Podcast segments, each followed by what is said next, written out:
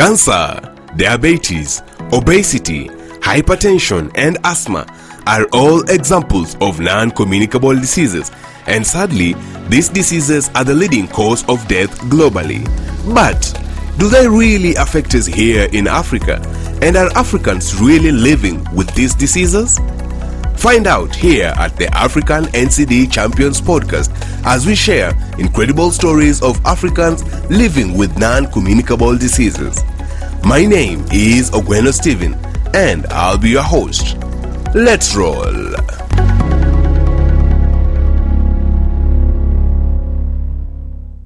With all of the sort of the experience that you already have at the moment with your condition and sort of um, what you've seen happening in the space, what are some of the solutions that you'd suggest uh, to government, to policymakers, to private institutions to improve the current living standards of people living with chronic kidney diseases, for example, and even broadly people living with other non-communicable diseases. So, what what are some of the solutions that you've already thought of, or ways, especially from uh, you know a person living with it perspective, that then can be used to uh, sort of influence policy and sort of change a few things here and there, even from a private uh, organization's perspective? I think there's a number of things we need to do as a country. I mm. think the first, I would say, generally, is just we need to really fix our healthcare. Mm-hmm. There's a lot that is not working in our healthcare system, and in the process, we escalate conditions, mm-hmm. things that would routinely be handled even from a lower level as a dispensary, mm. to really scale up to now situations that they are now very expensive to manage. Mm-hmm. So I think that is the base, uh, the, the the background upon which I think we'll start this. Beyond that, now specifically, I think over time, I think I've also had even suggestion to. I've written to NHF just to raise some of these issues, and one of the biggest proposals that I was making, I realized, uh, what do we need to really do so that we na- we net these conditions early enough? Meaning, we need to we need to really do routine checkups. Mm-hmm. So you think of something like um, there's pap smear mm-hmm. for, for women, the checking on cervical cancer, something mm-hmm. that can uh, do a, it, you can really be able to tell a lot from it, and it's a very cheap and manageable process. You do it like now easy for breast examination, which is always advised for, for women routinely, maybe once or twice in a year mm. It's a simple process mm-hmm. but through that we're able to really we can a catch something mm. at a very early stage and really deal with it. Mm. You look at something the i would pick now kidney disease. Mm-hmm. Kidney uh, kidney dis- chronic kidney disease progresses from stage 1 to stage 5 mm. this is something that can take 20 years or 10 years. So meaning I would say if I was uh, somebody who was living in a system where th- maybe through NHF, a routine card like now national insurance like mm-hmm. NHIF, mm-hmm. this part of NHIF is a ro- is a mandatory. Mm. Uh, bodily checkup, full body checkup mm-hmm. every year where you are tested on now your organ functions, kidney, liver, wart, blood, things like that. Mm. If part of maybe there was a, uh, a part of the package the package for having the insurance was now within every year. Hmm. Once, I, I hmm. only once, you do a full body checkup. Hmm. I think at some point somebody would have realized maybe five years or ten years ago that my kidney was trying to get to have some problem. It's just a routine blood test. The, uh, the test getting uh, the kidney function test is just a blood test. So I think those are some of the things. Those are the easier gain things we can always get away with, and I think through that we can really correct a lot. Is it not diabetes? Is not uh, these cardiovascular diseases? Is not cancers? There's a lot that we can really check just through having a routine checkup. So as early as somebody maybe in, at 15 years old, this is something we can start. And you also realize even today we have even people younger than even 12 years old who have mm. kidney problems. So it can start as early as what. So I realize is is a it will save even NHF a lot of money. Mm-hmm. Today, if I was off dialysis, through dialysis, I think uh, what NHF pays for me na- annually is 760,000. Mm. That's a reim- reimbursement given to my facility for two sessions every week. That is eight in a month. 8 times 52 in, a, in a year. So you look at that, we really be saving a lot. We might even be using 100,000 on an individual in an entire year, but we've really saved ourselves from now recouping all this in an entire year.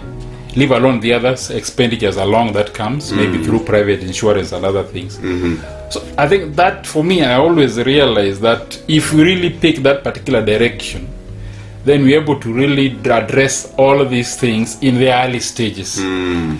Managing disease in this our country, especially on not very well uh, improved healthcare system, we don't have the best machinery, we don't have mm. the best diagnosis systems here, is very expensive. Mm-hmm.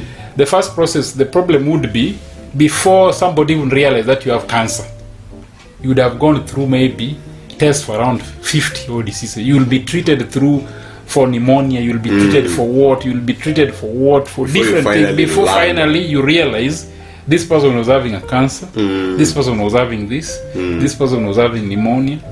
You'll be taken through, you'll spend a lot of money through that. So even our diagnosis system is a problem. But what is the easiest thing?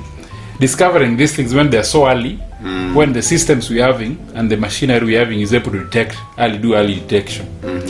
But when now they become, they escalate and they become in their later stages, now they become complicated and even sometimes we, we don't have even the best machines to discover them. If the best machines, then they are in very expensive facilities mm. where most people cannot access normally.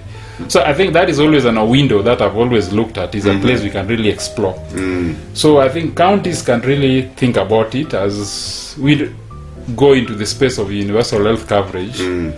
We really need to look at the best way to really do that. And I think, yes, the country has agreed that we'll be pursuing an insurance based system mm-hmm. where, like, each household will be having an insurance card through the national provider NHIF. So I think is an opportunity that we can, among the various reviews we are doing, we need really to embrace mandatory checkup annually for all Kenyans, so that at least we're able to really correct a lot of things in the process. The other important thing is just, uh, I think counties are also messing up with health. I think. Uh, healthcare is not working with uh, in, with county governments. Mm. I think uh, I've always been asking this question: If procurement for services like now the dialysis we are using was left to counties, mm. the way people fight, argue about uh, tenders, mm. and for us these are things you need them. I need a dialyzer on Wednesday. I need another one on Saturday. You can't re- you can't reuse you, you need a full package. You mm. need quality tubes mm. for, you need all those quality. And i always think like you look at the people how people play with procurement getting substandard things in public facility just for mm-hmm. the sake of getting kickbacks and here. I always see if i go for dialysis and uh, a tube breaks mm. I always ask, okay, what will happen? Yes, it has never happened, but I'm saying, what will happen? What will happen? If you procure the wrong dialyzer, then in the process I get infection because that thing inf- it goes directly into my blood. I get an infection. How do you deal with that? Because somebody out of greed you procured a wrong, uh, a substandard thing just to get a, a cut out of it. So you ask yourself all those several questions, and you see how we are killing a generation just through greed. And I feel the more we also have 44 units competing on greed, who is greedier than the other, I think at the end of the day, what we are doing, we are competing and sending more people to grave. And I see more people are dying. Even on our clinic, I think last year there are around four people who died. Some could be blamed from to blamed from just negligence, uh, poor management from family mm-hmm. and caregivers around this particular person, mm-hmm. and many other things that mm-hmm. sometimes you might not even be aware about. But is is a contribution of almost every other unit. The hospital has played their part. The caregivers, the ward, everybody is contributing to that particular process. So you realize those particular things. I think we just need to take greed off things like health. Mm. And uh, that's the biggest problem I always have in this country, where like now, the infrastructure for dialysis is 70% provided by private facilities. Mm-hmm. You see, that is the most dangerous con- state to really have a healthcare where private mm-hmm. practice is what really offers almost half or over half of that particular service. Mm-hmm. If there's a conflict between private and public government, and then you see everything collapse. Even the fear now we're having is uh, private facilities have, have what have threatened to cut off dialysis from their services. If government goes ahead to implement this, can New reduce policy. capitation. So you ask yourself, fine. In Kisumu, where we are today, we only we have five private facilities offering dialysis and one Government. one government which is Jaramogi Oginga Odinga Teaching Referral Hospital, which does not have more than 20 beds and also does dialysis twice in a week, mm. Monday and Monday, Wednesday, Tuesday, and Thursday. Mm. So then I ask, these other five facilities, suppose they start stop offering services. What happens? What, what happens? As mm. simple as such. And for us, like I go to Kisumu specialist, we have patients from Vihiga, Siaya. I know somebody come from Oyugis.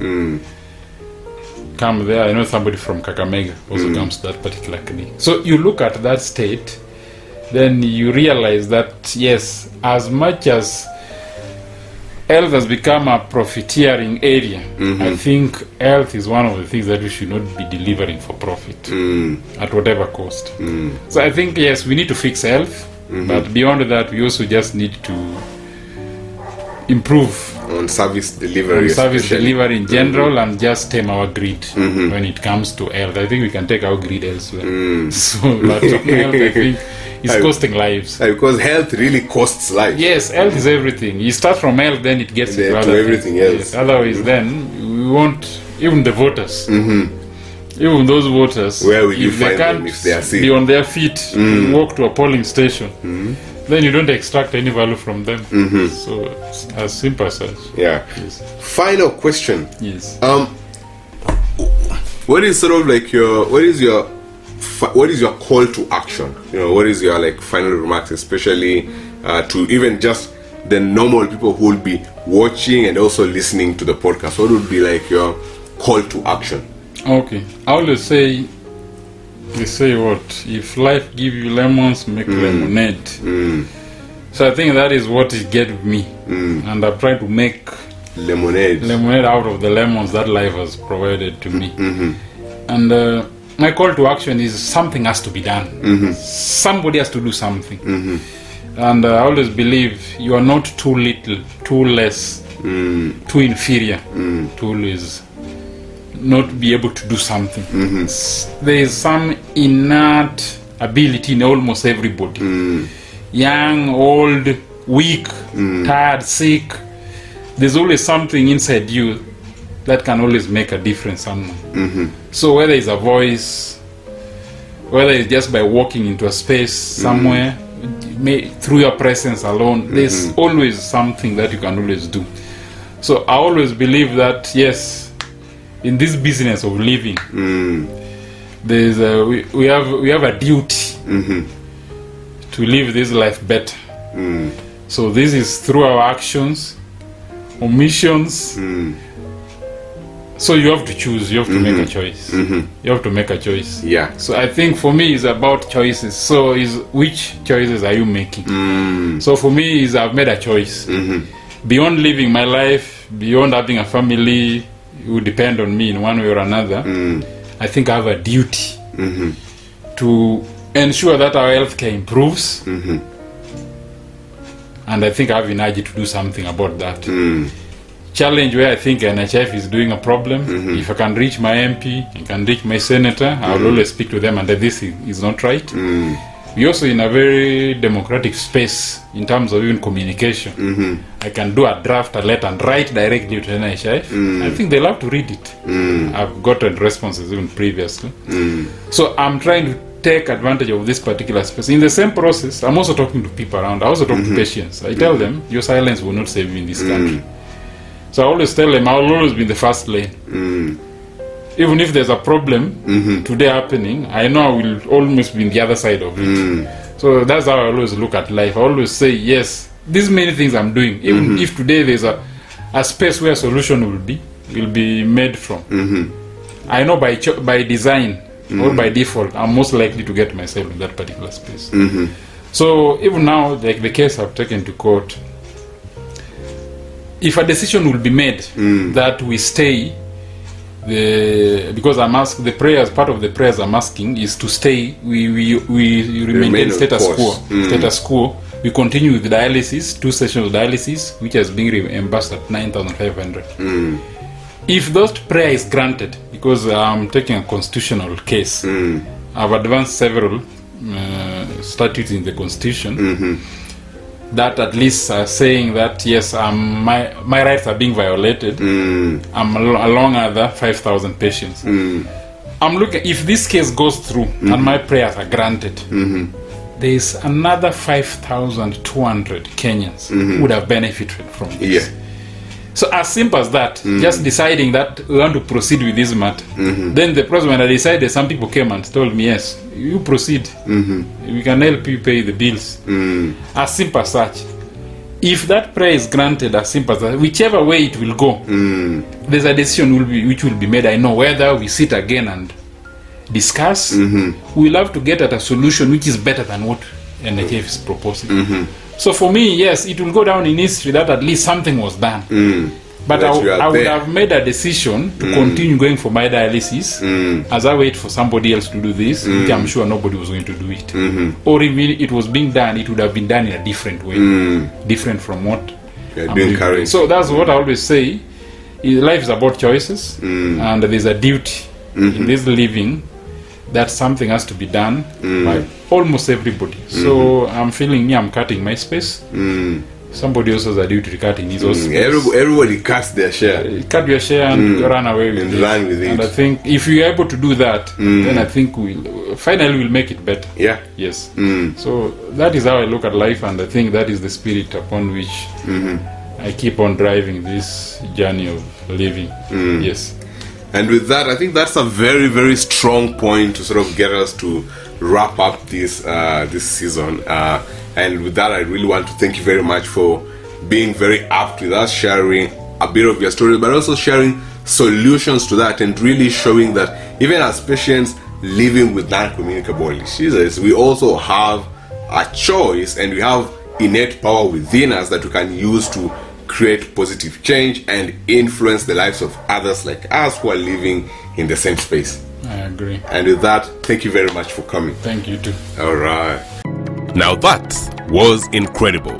Thank you for listening in. Share this with your networks and follow us on all social media at Stowelink and at NCD Champions. See you on the next one.